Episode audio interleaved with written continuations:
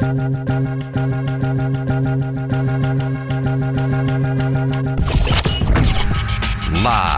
from the Battleborn Broadcast Center, it's Cofield and Company. All right, here we go on a Wednesday. NCAA tournament uh, underway. Got more playing games tonight. We'll react to the Wyoming game in just a little bit. But uh, big night, Adam Candee, or big day. I'm losing track of what time it is with uh, the NFL stuff, the tampering the last couple of days with all those announcements and people griping that the Raiders hadn't done anything. Well, they started to launch into action today, and I think uh, what they're doing is pretty clear. We'll we'll give our opinion of what is clear, but what do you think, Chandler Jones? Big name free agent, uh, not a cornerback, as uh, so many people thought was going to be the first big splash for the Raiders, but Jones stolen away from the Cardinals.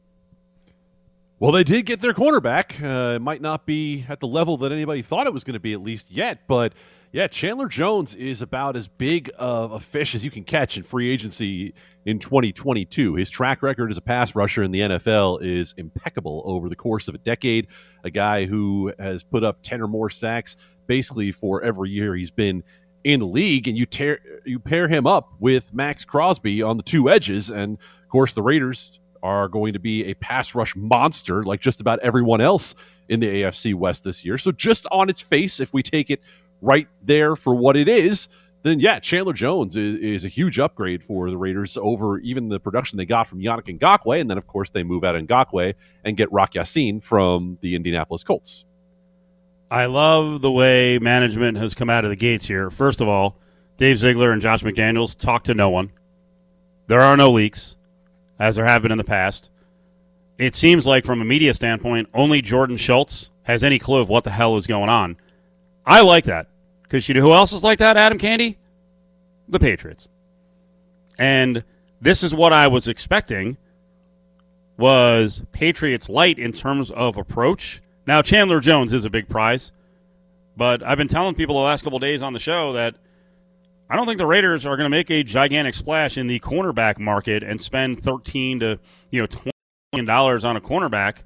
It's not really the Patriot way to pay big money. They paid big money to Gilmore, but they got out from under that pretty quickly. But more importantly, everything with the Patriots is pretty buttoned up. You have no idea where the hell they're going, what they're doing, and most people have com- been completely lost on what the Raiders' plan is here. So there's a couple things.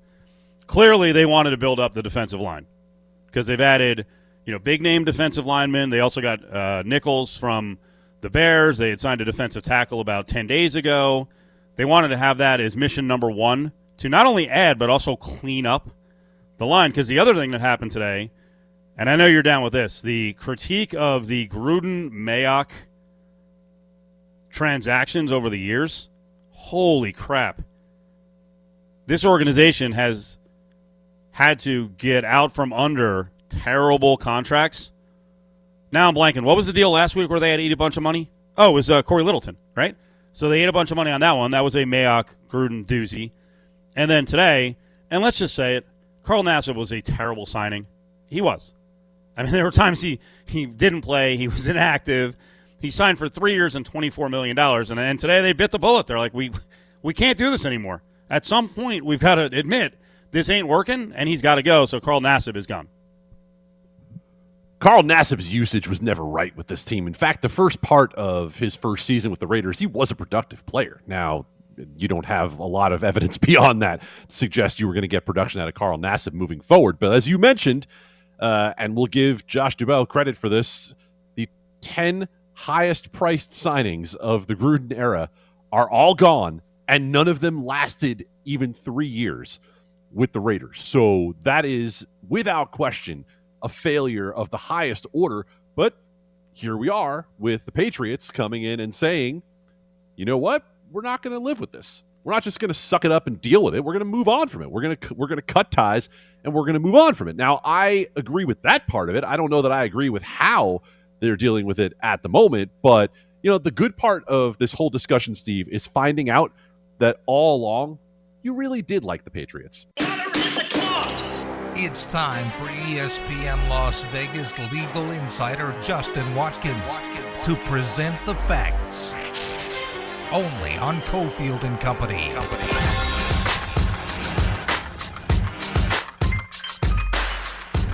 Adam Candee's with us, Cofield, Battleborn Broadcast Studios. Justin Watkins is here. Candee, I'm going to apologize to you right out of the gates.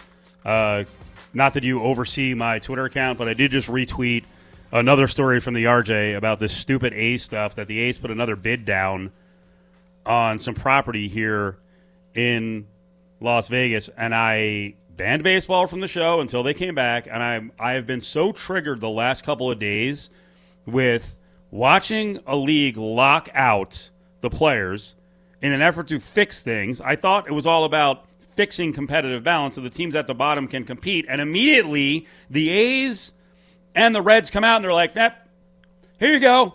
We're going to sell everyone off." And then the A's, the A's, who frankly are 99% in with a deal in Oakland, and they seem to have, if you believe the stories, the possibility of coming here. They're selling off. And then what I retweeted was, again, another story from the RJ. I think you believe a lot of these stories are just clickbait, but that there's a bid on another piece of land. And like, I just, I, I can't wrap my head around how ridiculous baseball is and how ridiculous the A's are, and that we have to be part of this. I don't want to be part of this. We shouldn't have to be part of this. We shouldn't, except that there are some people in the local media that the A's know that they can get to print whatever they want to print. And here we go again, right? Here we go again. Oh, they bid on another site. Fantastic. Great. What difference does it make? They got four others. It doesn't make any difference at all. But you know what? Let's get back to the real point here, which is Major League Baseball.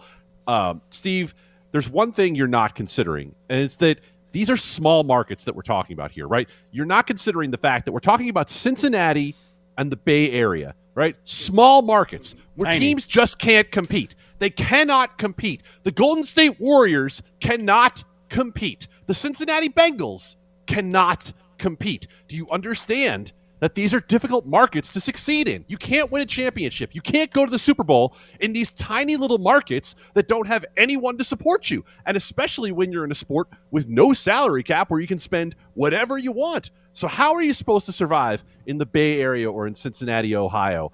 Revenue sharing? Come on, man. It's just not enough. Just Yeah, not, not enough. enough. Come on.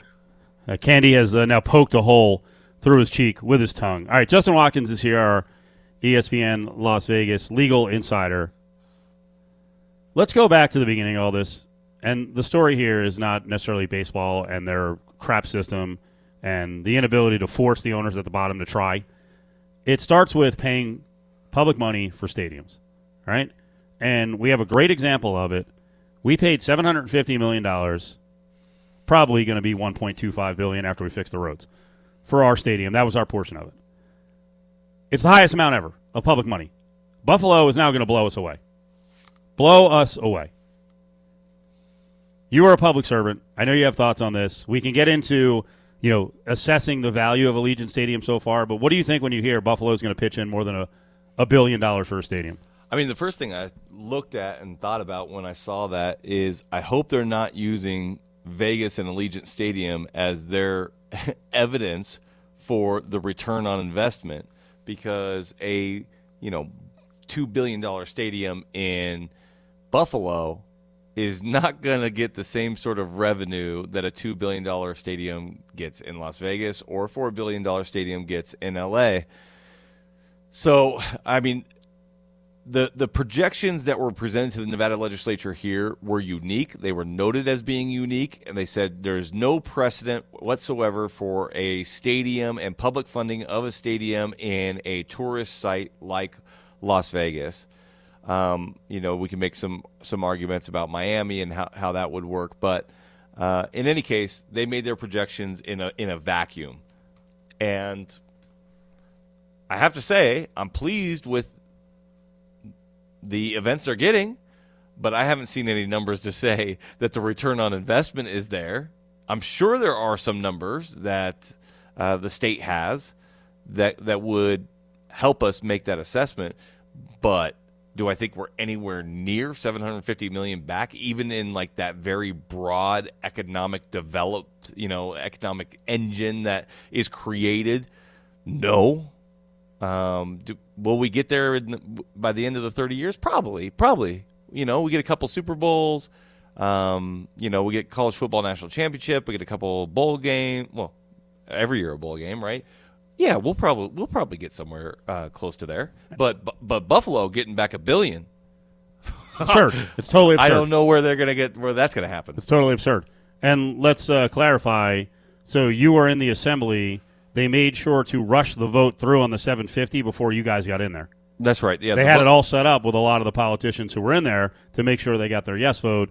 The next crew that came in may have voted it down, but they shoehorned that thing in to make sure they got their money. Yeah, they ordered a special session in October of an election year, in which November was the election date. Uh, it was just before early voting had started, um, and the only item on the agenda was this bill for stadium um, support. And uh, if memory serves me right, it was a three-day session. Um, so, And and you are correct on that because we did have local politicians on who admitted on air upon being pressed about details in SB one that they hadn't read it. impossible. We were we were flabbergasted on the air. We're like, you didn't read it, right. but you gave a vote a yes vote of seven hundred and fifty million dollars. Again, we will judge this by a number standpoint. I think. You know, without the numbers, it's been beneficial. I still believe we could have gotten a better deal. It could have been debated, uh, maybe a little better deal for UNLV as well. But all stuff that we can hashed out. But the bottom line is, with public money going to stadiums, it's a shaky, sometimes shady deal. And now, Candee, you just read the second richest team in baseball because the Dodgers are the richest. The second richest team in baseball, the Yankees and their owner are now pissing and moaning about having to pay, you know, their portion of their brand new stadium because times were rough during COVID. Really? Five and a quarter billion dollars. That's what the New York Yankees are worth, Steve. They're worth five and a quarter billion dollars. It is roughly one and three quarter billion more than the next most valuable franchise, the Los Angeles Dodgers. And head quant and also owner Hal Steinbrenner gave his annual press conference today, where he was saying that part of the reason the Yankees are not out there spending is that times were tough during COVID. Oh man, times were tough for the second most valuable franchise in professional sports. Spare me, spare me the discussion of why you had to re-sign Anthony Rizzo and Isiah Kiner-Falefa and Josh Donaldson instead of going after one of the most historic shortstop and first base free agency classes in history. I never thought I would be the one saying that I wanted the Yankees out of Steinbrenner hands entirely, and yet here we are. Justin, we also have a real interesting deal in New York. So, I mean, I'll admit the NBA for us is on the back burner. Football is 10 and a half months a year. We're getting to the NBA here. And now, you know, if you haven't been paying attention, Kyrie Irving is not playing home games. There's a whole vax deal in the state of New York, but specifically in New York City. He can't play at his venue, so he's missed home games. And now the Yankees and Mets are coming onto the radar. And Aaron Judge was asked about his vac status yesterday, and he pulled another one of these. You know, we'll cross that bridge when we get there. So right now, what the Yankees are facing and the Mets, I don't know who's unvaccinated on the Mets, is the potential of Aaron Judge missing 90 of 162 games because he can't play at Yankee Stadium and he can't play in Canada, where there there is no, you know, th- that's a zero tolerance deal. If you're not vaccinated as an MLB player, you ain't playing in Canada. I, I can't like. I am uncomfortable in, in some ways with the hey, you got to be vaxxed, big government coming in. But the problem for New York City is they just fired 1,500 employees because they weren't vaxxed. There ain't going to be some free pass for Aaron Judge and some Mets. Right. Yeah, you know, it, it's just frustrating that they can't answer the question, right? If you're unvaccinated, just say you're unvaccinated, right? They'll like play this game of back and forth, and oh, we'll see what happens when. Um, and just real quick to go back to the prior story on, on the stadium and financing, uh, my very good friend, assembly former assemblyman Derek uh, Armstrong, who was in the legislature at that time and helped um, usher the bill through, had some counterpoints for us just to say that the the the study on the economic impact was an 18 month long study that um, you know you can't make people read the bills. They didn't feel like the, the the process was rushed. I disagree that I think the legislative process was rushed, and maybe for some other people, some legislators were part of the 18 month process, but not 63. Um, there are there are reasonable minds could differ about that process of the stadium vote, and he also uh, correctly pointed out the convention center funding was part of that bill, so it wasn't only it wasn't only was. stadium. Yep. So I just want to give the, the the reasonable counterpoints, and I have a lot of respect for Assemblyman Armstrong, so uh, I wanted to present his arguments as he's texting me. Um, but I will say this on the on the point of of like these players and being coy about their vaccination status. I mean, maybe that's one thing with the media, but I, I, I hope the teams I hope the teams have something figured out and they're they're they've got a plan of attack and the plan of attack isn't ah, we think all these requirements are going to drop. Not in New York, they're not. Not in New York. I mean, Kyrie, it's not dropping. No. Kyrie- the whole season now. Yeah. they're not. He, the mayor said it. He's screwed. Yeah. he is screwed. You can't fire freaking city employees and then two months later go, you know what, we're lifting it. Aaron Judge is good. Can't. Right. I agree. It's absurd. By the way, we should throw in this point. Candee, we got breaking news about a hometown hero in baseball. Well, the Colorado Rockies are using their competitive balance money. Uh, seven years, $182 million for Kris Bryant, Bonanza High Zone, who stays in right. the general Western region.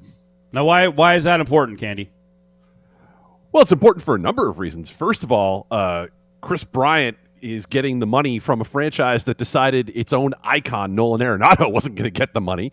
Uh, and also, the Colorado Rockies are spending some of the money that they got from this new CBA as opposed Yep. to a team like the Reds.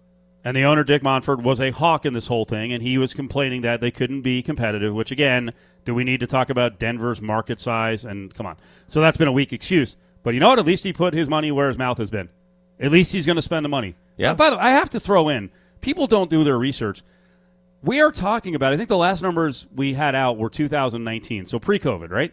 Pre COVID, baseball rev shared $101 million per team and TV was $83 million. That is before the tax for the luxury tax is added in right out of the gates. Now, th- these years are going to be a little bit down, mm-hmm. but those teams are getting $183 million in baseball rev share money. And some of them are fielding payrolls of 50 and 60 million dollars and can't compete. Yep. What?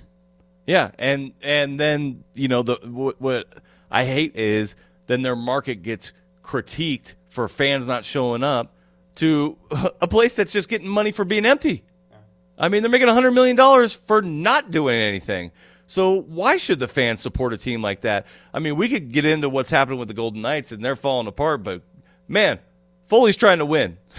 I'll give him that. He's doing everything he can, monetarily, financially, everything else, to try to win. It's not going to probably not going to work out this season, but man, I love being a fan of an owner like that. That's the segue we needed. We're going to get to the Knights here in about four minutes. Reminder, we've got our free bracket contest up on lvsportsnetwork.com. You've got a, grand prize worth upwards of $1,500. You got a staycation in there from Sahara. You've got free meals for a year provided by iHeart, uh, iHeart Mac and Cheese, two tickets to a Golden Knights game, and a VGK signed jersey. That's a VGK player signed jersey, plus cash is thrown in. It's all brought to you by the Sahara, I Heart Mac and Cheese, and Findlay Honda. How do you get in the March Mania Bracket Challenge?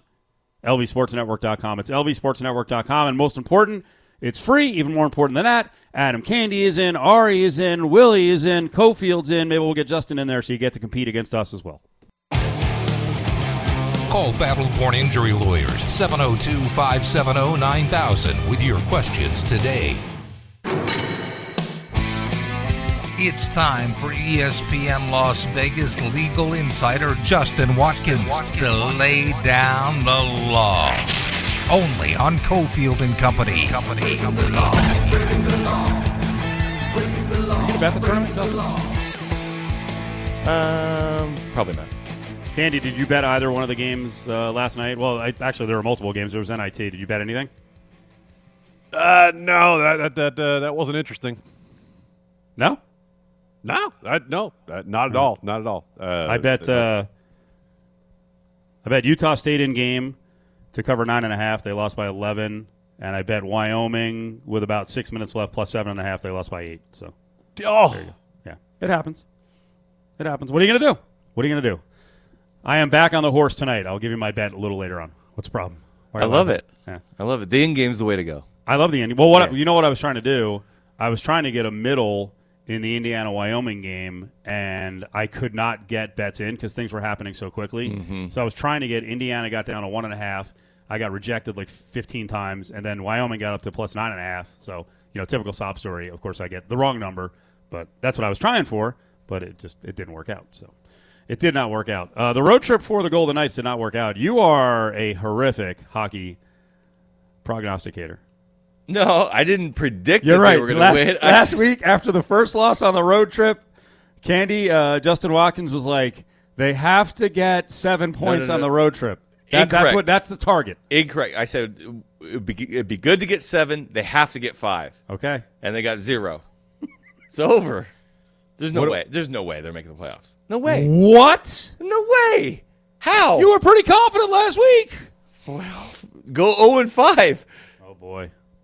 I mean, they're one game up or uh, one point up on Dallas, and Dallas has four games in hand. They're one point back of Edmonton, or two points back of Edmonton, and Edmonton's got two games in hand. And then they got no chance up the scale. They're not. They're not catching the Kings, and they're not catching the Flames. So I don't see unless both of those teams have a week like we just had. do is there any chance? And and why would there be any indication that we're all of a sudden going to start winning games? We just had the easiest stretch of the schedule the entire season and went 0 and 5.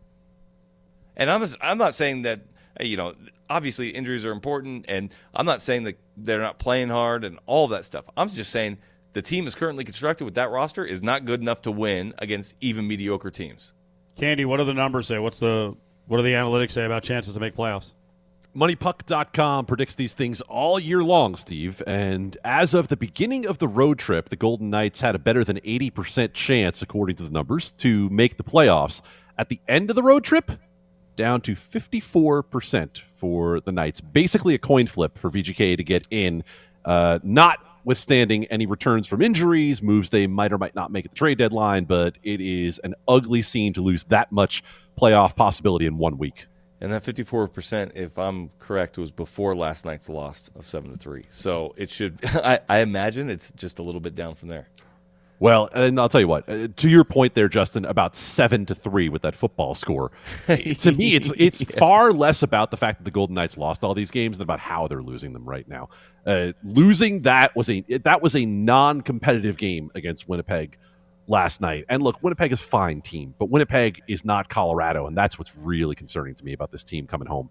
Well, I mean, on, on these, in the last six games, they've played three of the worst teams in the league. The only ones they haven't played that were worse was, was Montreal. Other than that, the other three are three of the worst teams out there. They beat one two to one. They lost to the other two, and then they continued to lose throughout the rest of the the road trip. I, I don't see it. I hope I'm wrong, but if I'm not, I'm going to save a lot of money in playoff tickets. Well, and let me get to that point. Yeah, let, uh, Cofield, let me get to that point with the money real quick.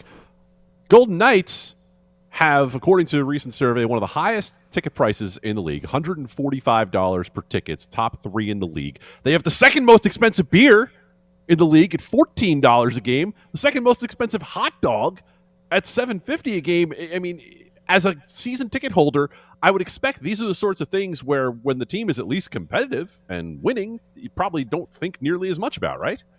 Uh, well, I, from my perspective, the owner's spending the money, right? He's charging us the money, but he's spending the money. He's the most aggressive owner in the league. He's willing to go as far over the cap as possible. He's willing to do some cap gymnastics. He's willing to do anything to win. Like that's the kind of owner I want to support. And so, you know, yeah, did it work out the way they wanted it to work out? No. Are injuries a contributing factor? For sure. Um, you know, maybe Jack Eichel's career is just snake bitten, and the gu- poor guy's never going to play in the playoffs. I don't know. Um, but in any case, you know, he's done what he can with that money, and so you know, I, I I'm okay with it. There's the demand, and he's spending it. Five seven zero nine thousand is the number here at uh, Battleborn Injury Lawyers. We're live at the Battleborn Broadcast Center. Justin Watkins, our ESPN Las Vegas legal insider, is in. Deshaun Watson passes the test with the grand jury. By the way, not innocent, as Adam Schefter tweeted out last week, which is a massive gaffe. So he's still facing civil issues here. Yet in the NFL, we've seen about seven or eight teams look in on Deshaun Watson, seems like four are really hot and heavy for Deshaun Watson.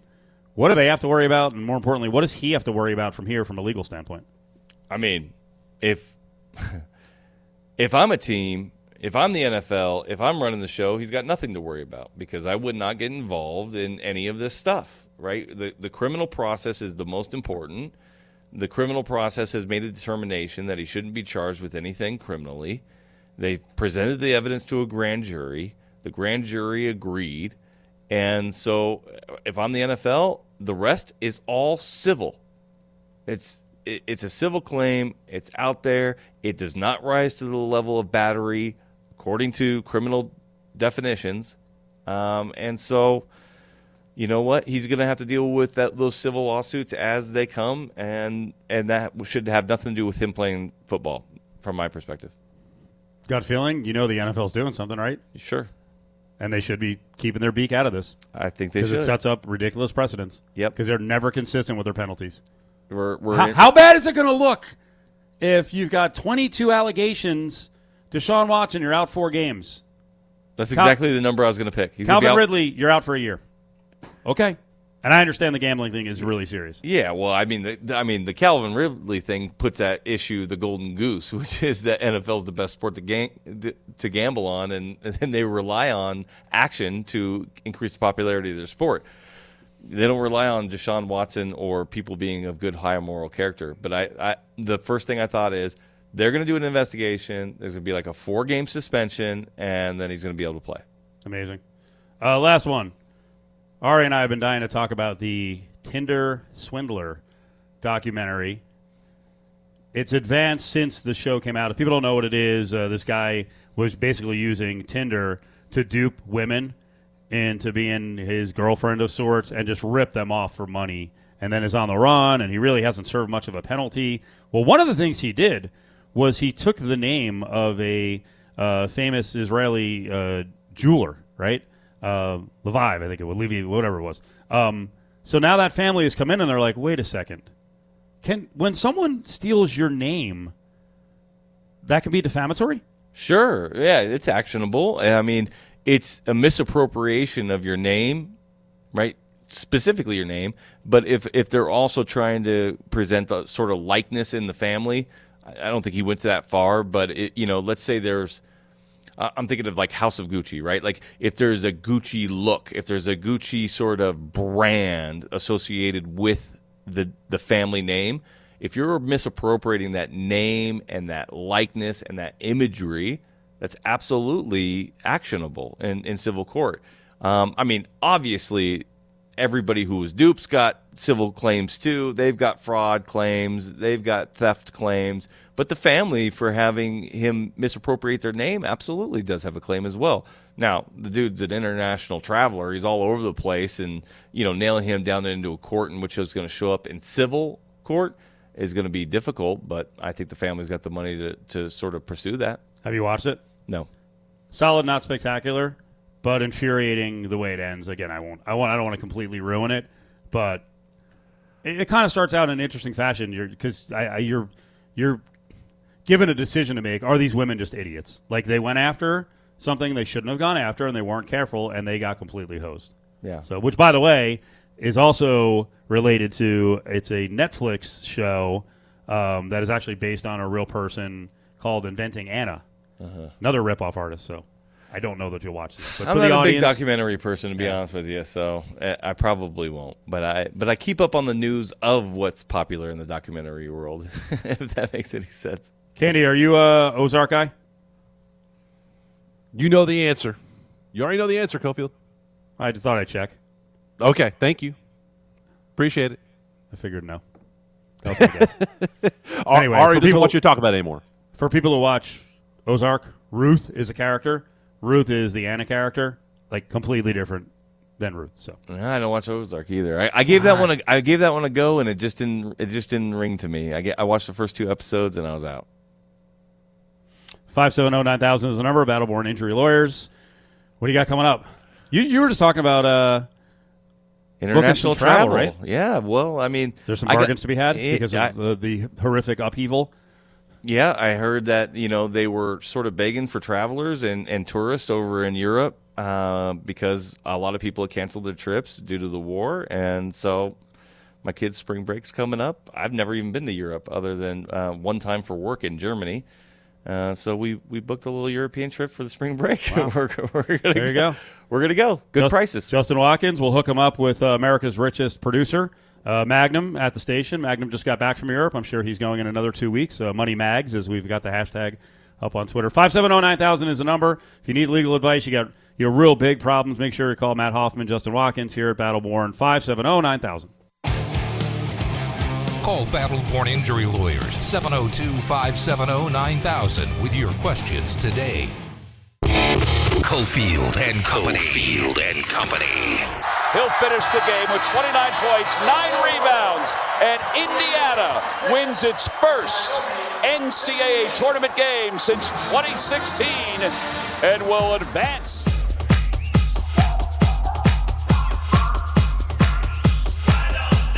What a freaking disaster. That was courtesy of CBS. Wyoming plays uh, incredibly sloppy last night. And it just, it, Hunter Maldonado could not hold on to the ball.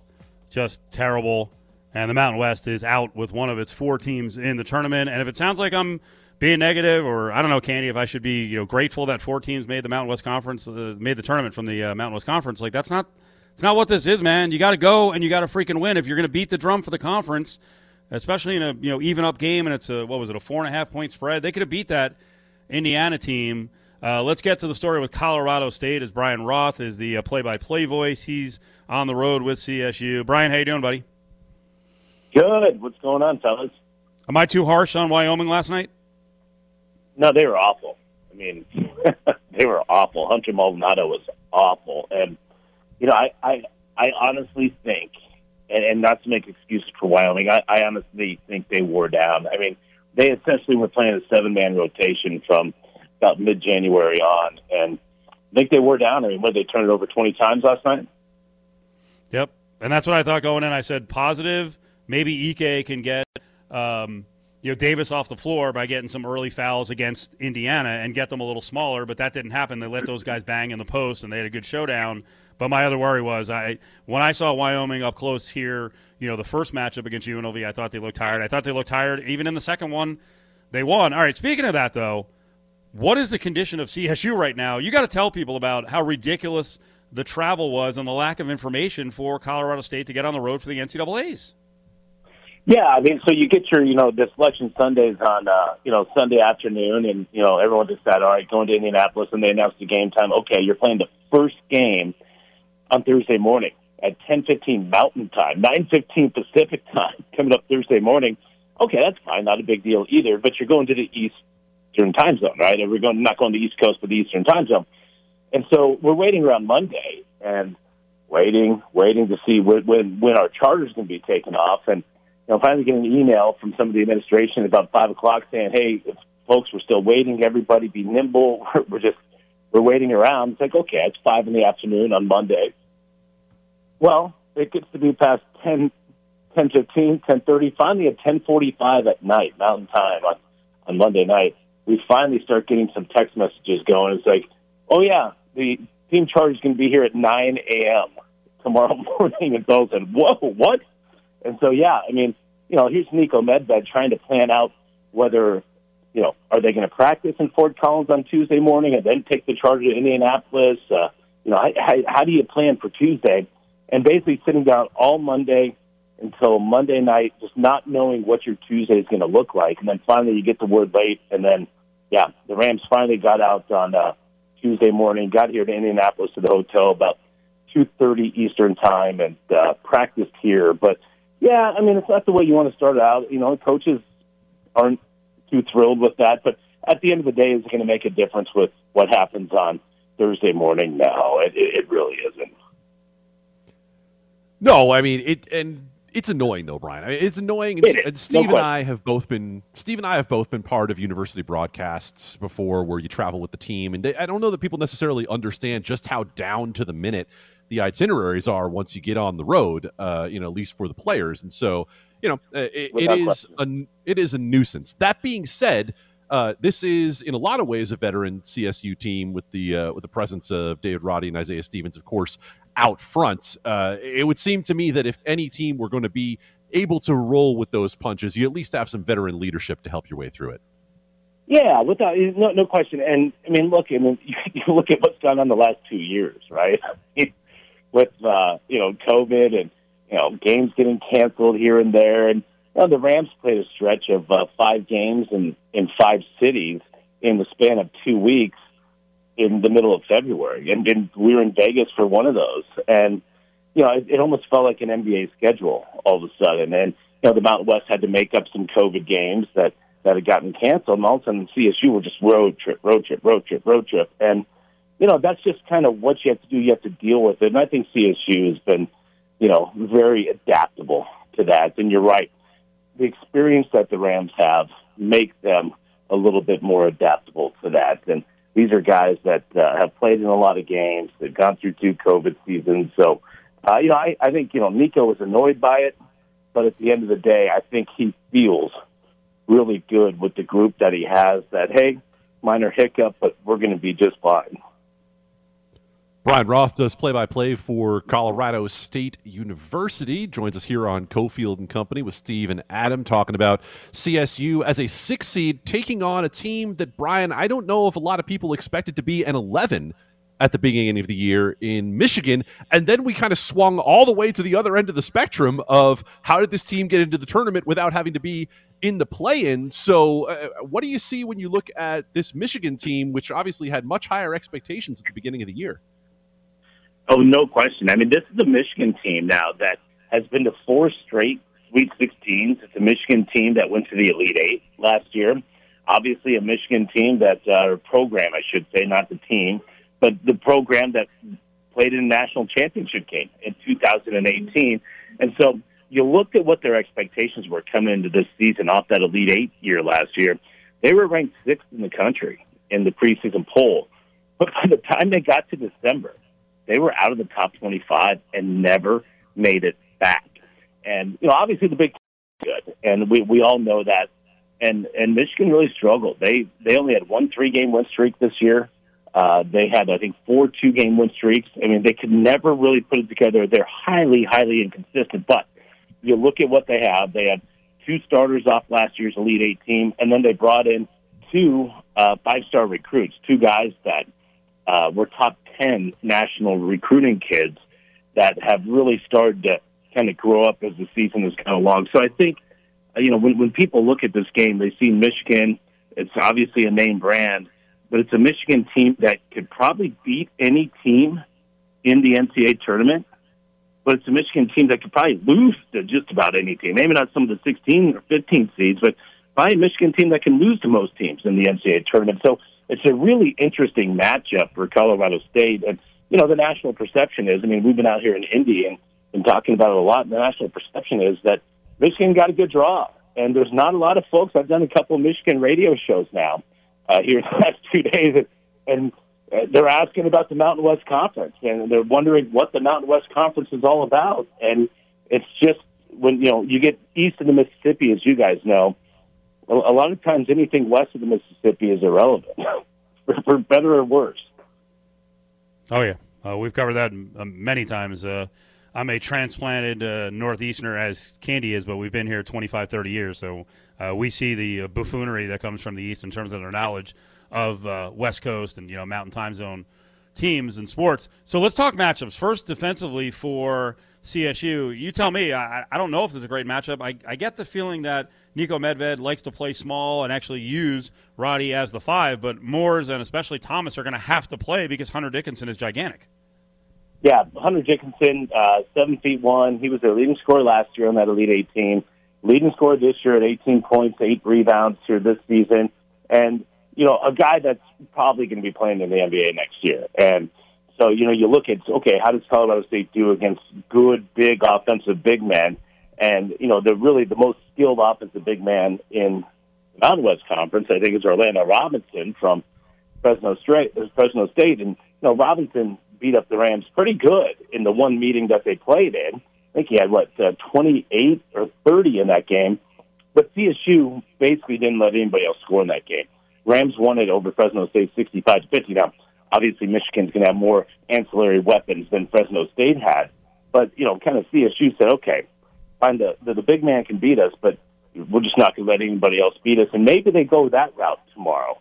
Uh, either that, or yes, you're going to have to play some of the some of the big men. You're going to have to make sure that uh, you know Dickinson's not able to uh, you know do what he wants inside the paint and maybe start running double teams at him. It'll be interesting to see what Niko Medved wants to do, but obviously he is at the very forefront.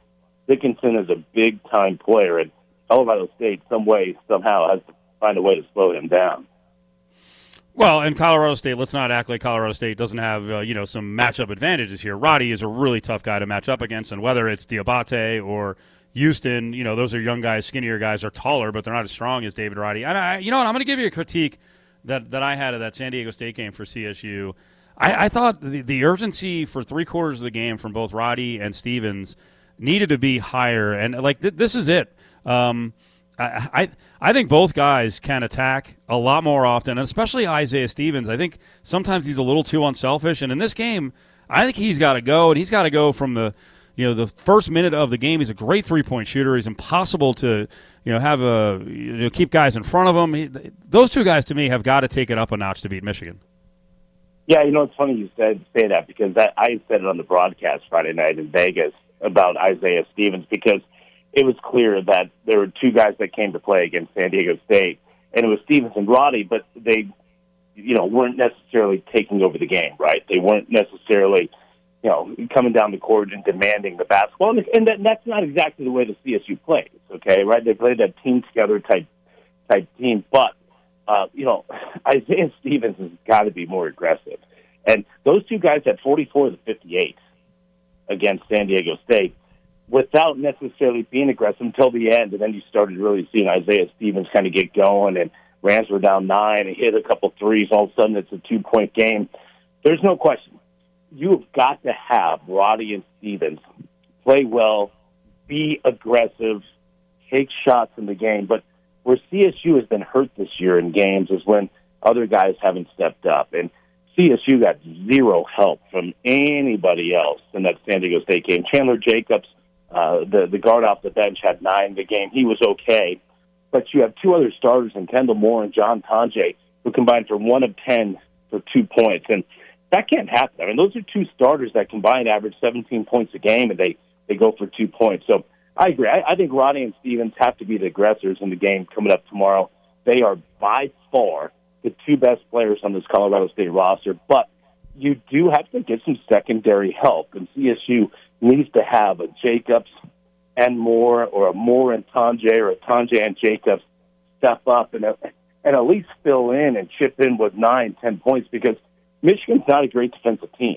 CSU isn't a great defensive team, but both are very efficient offensive teams, and it's going to take 70, 75, maybe even 80 points to win that game coming up tomorrow. So it's got to be Stevens, it's got to be Roddy, but you've got to have that secondary scoring punch coming from some of the other players. Brian, last one is could this be the end of the road for both Roddy and Stevens with the program? You know, I, I don't get that feeling. I mean, certainly it could. Uh, you know, I mean, we could we could talk next year and they both could be gone. Uh, I don't. I don't think they will be. I, I think you know. I don't think Stevens is an NBA guy. I think he's too small, and I hope he's going to be an NBA guy. Uh, I, I think Stevens will be back for sure next year. I think David Roddy's going to be back coming up next year. And, uh, you know, if they both come back, CSU's going to have three scholarships open. I think Niko Medved, who just signed an extension with CSU, will be aggressive in the transfer market.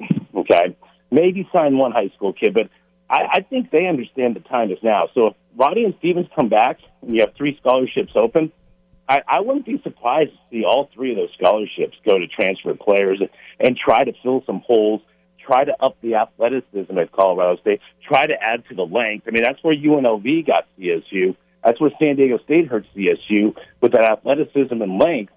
You know, if, if you're able to add some of that to this team and run it back next year with a little more length, a little more athleticism, I mean, CSU really does have a chance to have a team that could make a Sweet 16 type of run. But I, I hope they're back. But you know, certainly it's a possibility that neither one of those two guys could come back.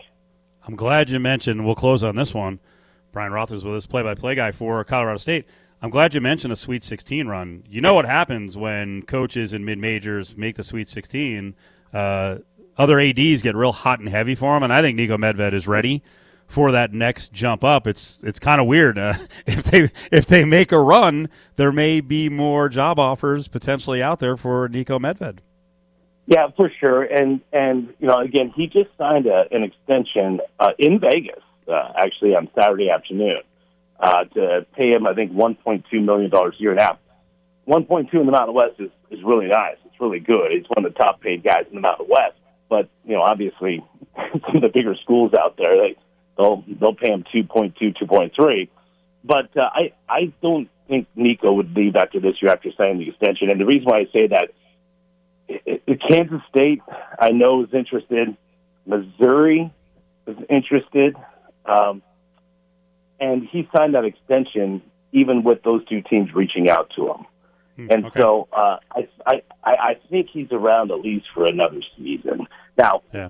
I don't know if the Rams have the horses to make a run to the Sweet 16 here. If they beat Michigan tomorrow, it'd probably be Tennessee coming up on Saturday. And I mean, I watched a lot of the SEC tournament in my hotel room at the Westin in Vegas this weekend, and and Tennessee's really good. But you know, I I I think there's a chance the Rams can make a run next year uh, if they bring it all back. Uh, and then yeah, then then I, I think you could see that. But you know, Niko Medved loves Fort Collins. His wife went to college in Fort Collins. They're raising their family there, and he's not going to just pick up and move his family to Manhattan, Kansas, just just for an extra seven hundred thousand dollars a year. Now, I mean, that sounds great to all of us, Right. you know, he's he understands the situation and like understands that it doesn't have to be now, right? He doesn't have to go take a job now. He can run this thing back next year and see maybe what else is open coming up next year. And so uh, I, I think he's going to be prudent about it. Again, I, I think he's here next year at least. And then if the Rams do make a run coming up next year, then yeah, uh, uh, obviously he's he's got to take a look. I mean, if somebody's going to be you know throwing three million a year at him, I mean, Right. what are you going to do? You're going to say yes. Yeah, my uh, I'm always looking for Mountain West Conference upheaval. So my dream scenario was Medved leaves, and then CSU pulls a football-like move and goes and steals Leon Rice from Boise for like two and a half million dollars a year, and Boise's like, we can't do it, and Boise loses their coach. uh oh. Well, I, Uh oh. I would say this. I would say this. If Niko Medved leaves, and this is no inside information, it's Yeah, just A, a simple guess from me. But if Niko Medved were to leave, leave I mean, leave, um, let's say next year, uh, we have an assistant coach named Ali Farokhmanesh, who, of course, is a, a March Madness legend at, at, at you know Northern Iowa, down Kansas. He's been moving up the ranks, and he's a guy who has had Division One coaching offers. I, I would not be shocked if, if Niko does take off. The Rams would just promote within. Yeah, we know uh, Faro- uh, Farouk very well. He threed the hell out of UNLV before that Kansas game, and uh, his mother was the volleyball coach for a long time here, right? Yeah, that's correct. Yes, yes, Yeah. yes, absolutely. So there you go. All right. Enjoy the trip. Glad you got there. Good luck to Colorado State, and hopefully they uh, get a good run here in the tournament. Well, I mean, listen. I mean, whether it's Colorado State, and obviously, I hope that CSU makes a, a, a little bit of a run here. But somebody in the Mountain West, Yes. please make a run. Whether it's us, whether it's Boise, whether it's San Diego State, the Mountain West has got to get somebody to the Sweet 16 here. I mean, let's go. It's got to happen. Otherwise, we'll continue not to be respected, and and for good reason. If you can't do it in March at the NCAA tournament, then you know that's that's the most important time of year. Cofield and Company will be back in minutes right here on ESPN Las Vegas.